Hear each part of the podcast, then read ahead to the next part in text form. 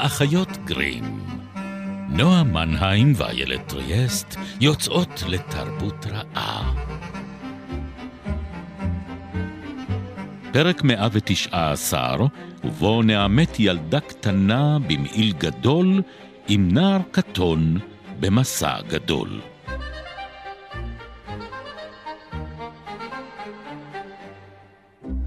ואכן הופעתה החיצונית של מומו הייתה מוזרה משהו. ומי שמייחס חשיבות מרובה לניקיון וסדר, אפשר שהיה נבהל למראיה ברגע הראשון. היא הייתה קטנה ורזה למדי, ובשום פנים לא ניכר בה אם היא רק בת 8, או אולי כבר בת 12. היה לה שיער טלטלים פרוע, שחור כפחם, והוא נראה כאילו מעולם לא נגע בו מסרק ולא נגעו בו מספריים. עיניה היו גדולות מאוד, יפות להפליא, ואף הן שחורות כפחם, וחזה היה גם צבע רגליה, מפני שכמעט תמיד התרוצצה יחפה. רק בחורף נעלה לעתים נעליים, ואלה לא טעמו זו את זו. הנעל האחת שונה מחברתה, ושתיהן גדולות הרבה מכפי מידת רגליה. וזאת מפני שלמומו לא היה דבר משלה. חוץ ממה שמצאה אי שם, הוא קיבלה במתנה. החצאית שלה נתפרה מכל מיני טלאים בצבעים מצבעים שונים, והגיעה לה עד קרסוליה. על גבי החצאית לבשה מקטורן גברים ישן, רחב מדי, ושרבוליו מופשלים ומגולגלים ליד פרקי ידיה. לקצץ את השרבולים לא רצתה מומו, כי דאגה מראש לימים הבאים, שבהם הלא עתידה היא לגדול. ומי יודע, האם תמצא אי פעם מקטורן אחר שיהיה יפה ושימושי כל כך, עם כיסים קורבים? אל חשש, היא לא תגדל לעולם. שלום נועם מנהיים. שלום אריאל טריאסט. קרב המוחות הגדול מתחיל. זה לא קרב המוחות, זה קרב הדמויות. כן. כל אחת מאיתנו בוחרת את הגיבור שלה, את האבטר שלה. את הגיבורה שלה. את? כן, כן. אני מומו. ואת אריאל טריאסט. וגם, זה גם נכון. ואת? נועם מנהיים, ואני בוחרת את בסטיאן. בלטזר מוקס. כן. טוב, זה סתם, זה לא, אנחנו לא באמת בקרב אמיתי. אנחנו באחריות גרים. אנחנו באחריות גרים, זה נכון. אנחנו בקרב האחרון. אז אנחנו בפרק האחרון, שאנחנו מקדישות למיכאל אנדה, וברוב הפרקים התעסקנו והתמקדנו בסיפור שאינו נגמר, וגם הפעם אנחנו הולכות לדבר עליו לא מעט, אבל נשלב פה הפעם גם את הספר המוקדם יותר שלו, מ-1973, שהוא מומו. וגנבי הזמן. ספר, נכון, האמת שאני יותר אוהבת רק מומו, בלי גנבי הזמן. כמו מדונה. כן, ככה זה הופיע לפחות בעותק שלי. אצלי לא קראו לזה וגנבי הזמן, זה רק בתרגום החדש יותר, אני חושבת. ואת הספר הזה, אנדה כתב כשהוא היה באיטליה, הוא חי שם 14 שנה, אני חושבת, כמו שהזכרנו בפרק הקודם, הייתה לו חיבה למדינות הציר, והוא גם אחר כך הקדיש זמן לא מבוטל ליפן, אז הוא גר באיטליה עם זוגתו השחקנית, שהייתה מאוד משפיעה מבחינתו גם על הכתיבה שלו.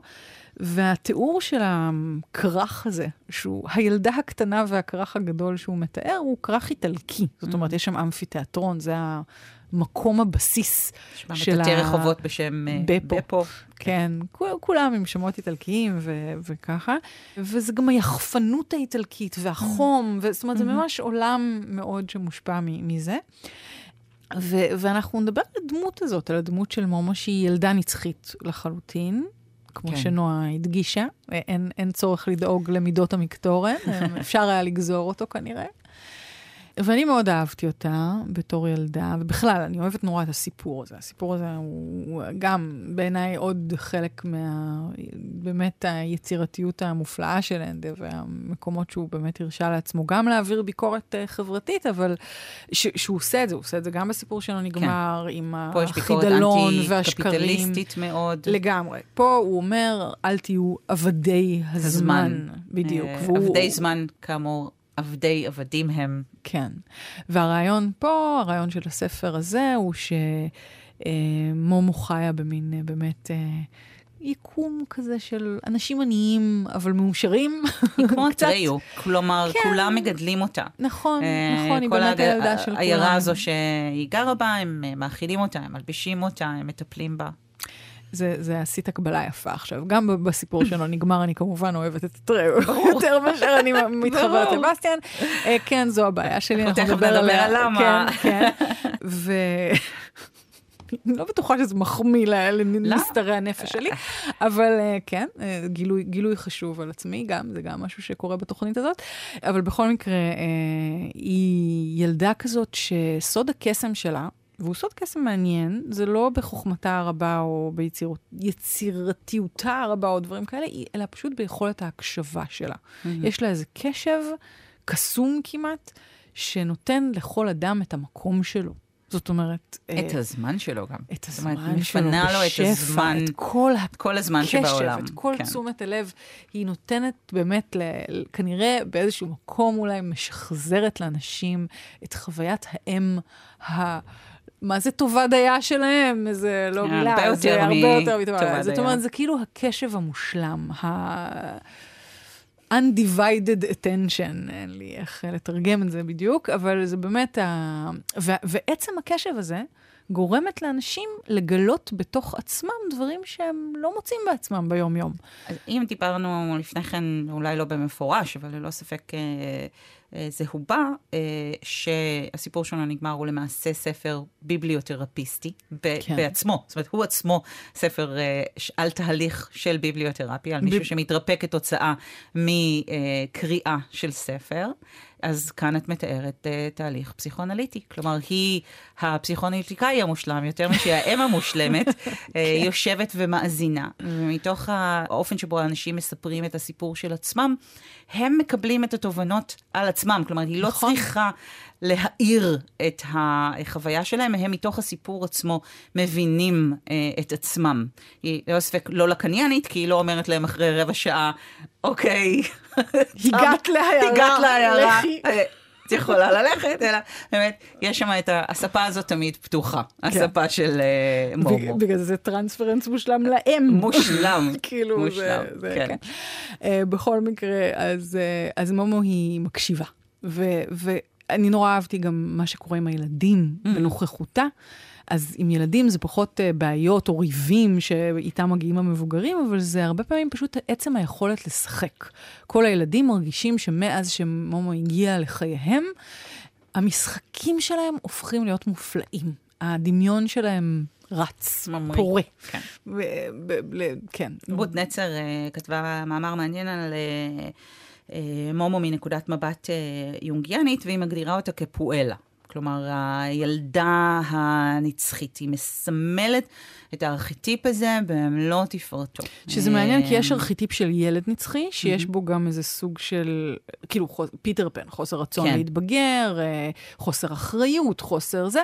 לעומת זאת, הילדה הנצחית היא לא אותו דבר. היא לא חסרת אחריות, להפך, יש בה איזה...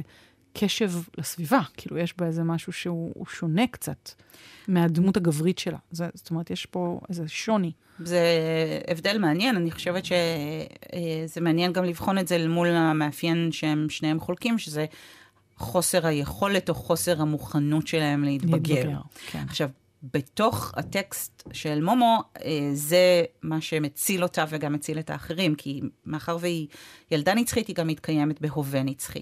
נכון. וכשגנבי הזמן, האנשים האפורים האלה באים, ובעצם פותחים מין בנק זמן. כלומר, הם אומרים לאנשים, תנו לנו את הזמן, חיסכון זמן, תנו לנו את הזמן הפנוי במרכאות שלכם. שזה נורא יפה. זה מהמם, זה המצאה מהממת. זה המצאה מהממת, כי נגיד הוא משתמש במוצרים חוסכי זמן. כן. כאילו, הנה זה יחסוך לכם זמן, אבל זה חוסך לכם זמן למה? מה תעשו עם הזמן שחסכתם? זאת אשליה. הוא מדבר כל הזמן על אשליית החיסכון. כן. וכמובן שמה קורה לאנשים האלה שחוסכים וחוסכים וחוסכים זמן, הם הופכים להיות כעוסים, חסרי חיים. כן, אפורים גם כן, כל החיים מאבדים את טעמם, את עסיסם, את סיבת קיומם. בשם ההתייעלות. אכן. Okay. והכוח העל של מומו באותה כאמור ילדה נצחית היא בהווה הנצחי. זה הווה מתמשך, אם נקרא לפועל שלו. ממש ככה. כמו בשיר של בלייק, לראות אינסוף בשעה. כאילו הדבר, חיי השעה האלה, הם הדבר שמאפיין אותה. היא אדם שמקשיב להכל, זאת אומרת, לא רק לבן אדם, אלא גם לשמיים, למוזיקת הכוכבים, לזה. אל תעשי לי פרצופים, אני, לא, את חושבת שאני לא לשינה עלייך לכולם, אבל את עושית לי עכשיו פרצוף מעליב מאוד, נועה. לא לך, גלגלתי עיניים. גלגלת עיניים ועשית פחות או יותר במקבילה. אני רוצה רגע, אחרי שאנחנו דיברנו על מומו עכשיו בהתלהבות כה רבה, והשתתפתי יפה. נו, באמת. אני רוצה להעמיד פה את עיקרון העונג של מומו אל מול עיקרון המציאות של בסטיאן. אם אנחנו כבר בשיח אנליטי פה בדבר הזה. אני חושבת שעבורי הכוח של בסטיאן אל מול מומו, ששוב אני אוהבת, אבל אם אני צריכה לבחור במי ליבי חפץ, אז יהיה בסטיאן. מומו עוברת מסע, אבל היא לא עוברת תהליך. היא נכנסת ויוצאת לתוך העלילה, באמת רבת ההמצאה והדמיון והמבריקה שאנדה טובה סביבה, כפי שהייתה. ואילו בסטיאן, שהוא מבחינתי, כשאני קוראת את הספר, האבטר שלי, כילדה שהייתה תולעת ספרים שמנה וחיוורת, שמעולם לא הצטיינה בספורט. יו, התיאור שלו על זה שהוא מנסה לעלות בחבל. הוא מנסה לעלות בחבל, אני כל כך, זה אני, זה של חיי שלי. והתהליך שהוא עובר, הם בעיניי הרבה הרבה יותר מהותיים. כלומר, יש כאן באמת לא ילד מושלם, רחוק מזה, לא ילד טוב, הוא גם אחר כך, לא רק שאנחנו יודעים בהתחלה שהוא פחדן וחששן, ולא תלמיד טוב, ואין לו חברים, ברגע שהוא מקבל כוח, וואו, הוא מנצל את הכוח שלו לרעה בדרך הגרועה ביותר האפשרית, הוא מכאיב, הוא כמעט הורג את חברו הטוב, נכון. הוא מכאיב לאהוביו, הוא מתגלה דיקטטור, נרקסיסט, כלומר כל ההיבטים השליליים ביותר של אישיותו מקבלים במה ומקום. נכון. אבל הוא עובר תהליך, והוא מצליח להתגבר ולהתבגר, ולצאת מהצד השני, כשהוא עדיין שמן וחיוור, וגרוע בספורט, ונעדר חברים, אבל כן עם המטען שהוא רכש לעצמו בתוך ההרפתקה הזו, שיסייע לו אחר כך בהמשך. והאופן שבו מומו עוברת כמו חוטר, בתוך העלילה שלה, ויוצאת ונכנסת ממנה באותו אופן ממש, מאוד הקשה עליי את ההזדהות עם הדמות שלה. זאת אומרת, אני נשארתי מחוץ לסיפור הזה, ולא הרגשתי מגויסת לתוכו, ובתוך הפנטסיה בשום שלב שלו. אני מסכימה איתך לגמרי לגבי הניתוח של בסטיאן, אבל אני באמת מדברת מתוך נקודת המבט הילדית שלי, ועל איזה דמויות יצרו אצלי הזדהות, ואני חושבת שזה קשור במשאלה. אם כבר דיברנו על משאלות, ואני חושבת שהקסם המומוי הזה של היכולת לייצר סביבך הרמוניה, היא משאלה שלי. כאילו, היא משאלה מאוד קמאית שלי, והיא הולכת איתי, עדיין אני חושבת. ובגלל זה, אהבתי הגדולה, וכבר דיברנו על הפער הזה בינינו, אהבתי לאורה ולאנטון ולאמיל, ולעומת אהבתך לפצפונת, שגם אני אהבתי אותה, כמו שגם אהבתי את בסטיאן, אבל זאת לא הייתה דמות ההזדהות שלי. אני נורא אהבתי את הילדים המושלמים האלה בספרים. הם היו בשבילי כאילו סוג של חלק מהפנטזיה. תכף תגידי לי שמבחינתך האחות המועדפת היא בת. לא, ג'וק. אוקיי. כאילו, עד כאן, עד כאן. אוקיי, אבל נגיד, אם אני הייתי צריכה לבחור, אני בוחרת באמי. כן, נכון. כאמור, עיקרון המציאות. זה מעניין, זה יכולת מופלאה שלך בעיניי, לאהוב דווקא את הדמות, כאילו, היותר דחויה בתוך הספר. זה כאילו לא להיות עם, באמת, זה קצת נון קונפורמיסטי, וזה גם, זה חזק. זהו, בסטיאן הוא בכל זאת הגיבור, הוא לא מעורער של הספר, זה לא עניין. או האם הוא הגיבור או אטריו, הגיבור, שוב, שאלה. נכון, וכמובן שאני אהבתי מאוד את אטריו. התחברתי אליו. הילד המושלם. אבל אני חושבת שכן הם שניהם שייכים לאיזושהי תת קטגוריה, שהיא מעניינת בתוך המרחב הזה של ספרות סף. יתומים וסף. כן, זאת אומרת, למרות שמומו היא לא ספרות סף, אבל היא לא פנטזיה סף, היא כולה מתרחשת בתוך העולם הפנטסטי הזה, אם כבר יש שם חדירה של מציאות בדמות האדונים האפורים, אל תוך עולם פנטסטי. יש אחרי דבר קצרה, שבה אנדה אומר שהוא פגש איש ברכבת שסיפר לו את כל הסיפור הזה. אופה. אז זה פשוט, את מי הוא פוגש? את מאסטרו הורה. אוקיי, אדון השעות. כן, את הגבר שנראה זקן, ואז פתאום נראה צעיר, וכאילו, אדון הזמן בעצם. הוא פוגש את אדון הזמן שמספר לו את הסיפור הזה, הוא רק מביא אותו אלינו. כמו קסטנר אורך. לא, זה לא רק כמו קסטנר, זה שיטה ישנה מאוד. אז אני חושבת שמבחינה הזאת... במקרה נודע לי ומטוב לב אני מספר.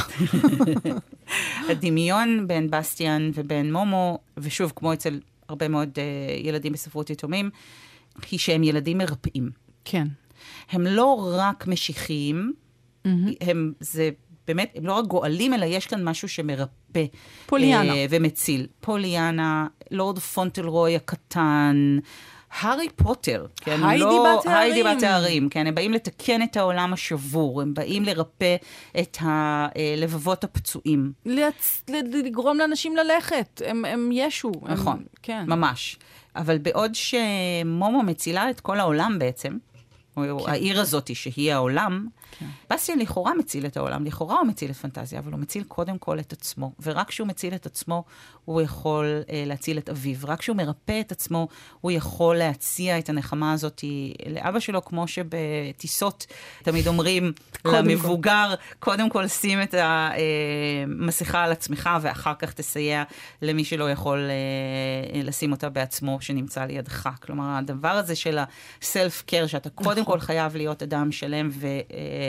למצוא את הפיסות החסרות של עצמך, לעשות את האינטגרציה הזו, ורק אחר כך אתה יכול לאהוב. כלומר, אתה צריך קודם כל לאהוב את עצמך כדי שתוכל להעניק אהבה או לקבל אהבה. ואצל מומו אין קונפליקט. למומו עצמה אין קונפליקט. נכון. היא לא יכולה להיות קונפליקטואלית. היא כאמור מושלמת. אני חושבת שמה שאצלי תמיד היה חזק זה שהם כאילו היו מושלמים, אבל...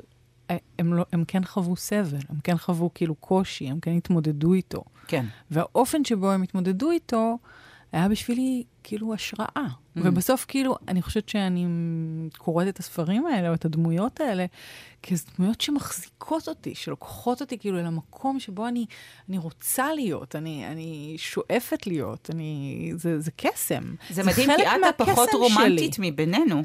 נכון, נכון. כי אני פחות מחפשת את זה בחיים. אני חושבת שזה קיים רק בספרים. אני בטוחה, אני חייבת להתוודות, כן? אני משוכנעת עדיין, עד היום, בכל פעם שאני פותחת ארון, או בכל פעם שאני פותחת ספר, אני כאילו, מבחינתי זה קיים שם. יש איפשהו את הסף הזה, שאפשר לצעוד מעבר לו ולמצוא את עצמנו בפנטזיה. זאת אומרת, אני באמת... אם יש משהו שאני מאמינה בו, זה הדבר הזה. כלומר, התחושה שהאפשרות לחצות או לעבור היא אפשרית. כישרון אמוני.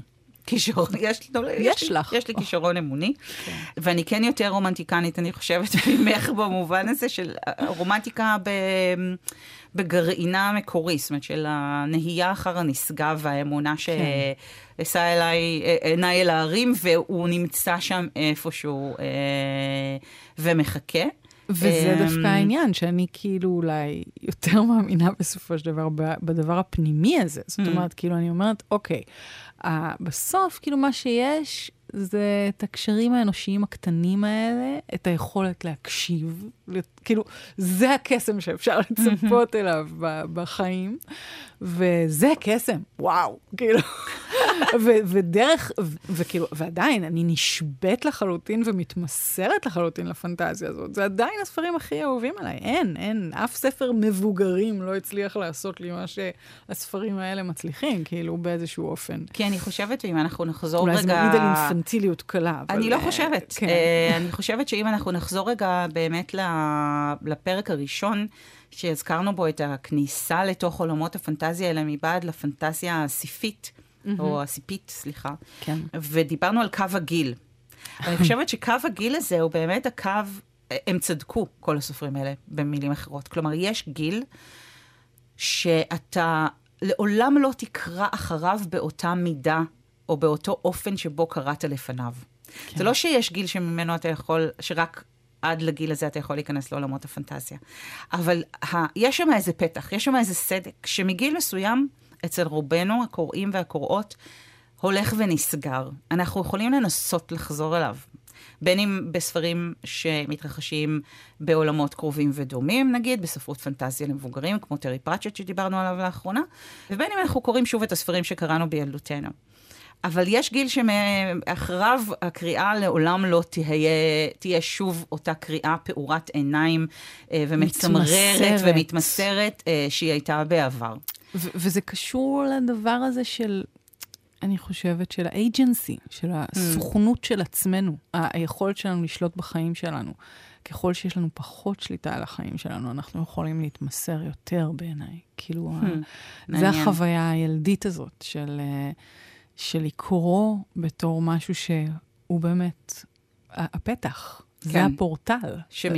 שאחרי שעברנו אותו ושמצאנו את עצמנו בצד השני שלו, יש לנו את הסוכנות הזאת שכל כך חסרה לנו בחיים. כן. ככל שאנחנו גדלים ואנחנו זוכים בסוכנות הזאת ומבינים שזה לא כזה שוס. ורק רוצה שמישהו ייקח אותה מאיתנו כבר, אין לנו כוח אליה ולהיות המבוגרות. נכון. אני רוצה כן... ציטוט של האנדה? אנדה אחד? את רוצה? בבקשה, אני בעד כל ציטוט שלו שרק אפשר. כן. יש לו ציטוט שפשוט חשבתי שיכול להיות רלוונטי. It is for this child in me and in all of us that I tell my stories. כאילו זה לילד שבתוכי, וזה שבכל אחד מאיתנו שלא אני מספר את הסיפורים שלי. אני רוצה גם כן לסיים... את הדברים שלי כן. בציטוט קצר שלו, וזה מהסוף. אני מספיילרת פה את הסוף של הסיפור שלו. עשינו ספוילרים בפרק? לא באמת. הוא אומר, הוא מדבר עם אדון קוריאנדר, כשהוא חוזר להחזיר לו את הספר, אבל הוא לא מוצא את הספר. אז הוא בא להתוודות שהוא גנב אותו, והוא נעלם לו. והוא אומר לו, כל סיפור אמיתי הוא סיפור שאינו נגמר. הוא סקר במבטו את הספרים הרבים, שניצבו לאורך הקירות עד לתקרה.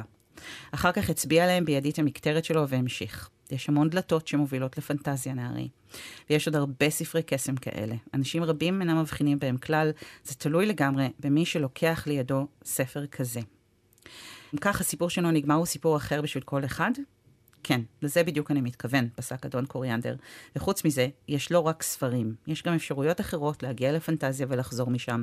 את זה אתה עוד תלמד. אז לך היה אדון קוריאנדר. אז לי היה אדון קוריאנדר. היה לי אדון קוריאנדר, ועדיין יש לי, והייתה לי את החנות הזו, ואני זוכרת את הפעם הראשונה שנכנסתי אליה. זו חנות ספרים משומשים מאוד ותיקה בתל אביב, שכמו חנות ספרים משומשים מחושפת אמיתית, היא עוברת מקום כל פעם. אז מאז שאני מכירה אותה, היא כבר עברה לדעתי 4 כתובות שונות. היום היא שוכנת ברחוב אלנבי. ואני זוכרת את הפעם הראשונה שנכנסתי אליה, ופגשתי את האדון קארל קונרד קוריאנדר שלה, שבאופן ממש מופלא גם שמו הוא אליטרטיבי, ומתחיל בקוף, קוראים לו קובי קמין, והייתה לי הרגשה שאני נמצאת שם. זאת אומרת שאי שם בין המדפים, אני אוכל לשים את היד שלי על הדבר הזה, על הספר הזה, שזה איפשהו בחנות, אף אחד לא יודע איפה היא, קובי בטח שלא יודע, אבל זה נמצא שם. ועד היום אחד המקומות החשובים ביותר בחיי, ולא רק בגלל שהיא חנות ספרים מחושפת, ולא רק בגלל שהבעלים שלה הוא חבר, אלא כי פגשתי שם את בעלי. כלומר, זה הרומנטיקה במיטבה. זה לא יכול להיות יותר קיץ' מזה, הילד תודי. נכון, לא, לא יכול. הגענו לשיא. הגענו לשיא. אפשר לפרוש. חלילה, חלילה, הסיפור אינו נגמר. כן, אבל אני כן חושבת שזה יביא אותנו לסוף התוכנית הזו לפחות. התוכנית הזו, אבל כן, כמו שאנחנו משכנעות את עצמנו. ניפרד לדק וניפגש לעד. נכון. הספרים לא נגמרים, יש תמיד עוד אחד חדש במפנה הבא. ואולי אני צריכה למצוא יותר הרפתקאות גם בחיים עצמם, ולא רק בין דפים. כן, הביאו משאלה, ונסיים את הפרק הזה. הסימה שלי בחפץ הילת. לגמרי. כן, אני תוהה אם זה מה שבסופו של דבר המסר. או לגלות מהו בעצם זה שלבך חפץ בו, זאת הפואנטה האמיתית. זה הצריק. אז אנחנו נסיים את חוויית הפנטזיה הזאת שלנו, פה באחיות גרים, נועם מנהיים. אריאל טריאסט. ובן שני, תודה רבה. אנחנו ניפגש בשבוע הבא עם ספר חדש, ואתם מוזמנים כן, לחפש אותנו גם בפייסבוק. קבוצת האחיות גרים, החביבה שלנו. גלי צהל 8:30, או שלל. שלל יסומוני הסקטים. עד הפעם הבאה. ביי.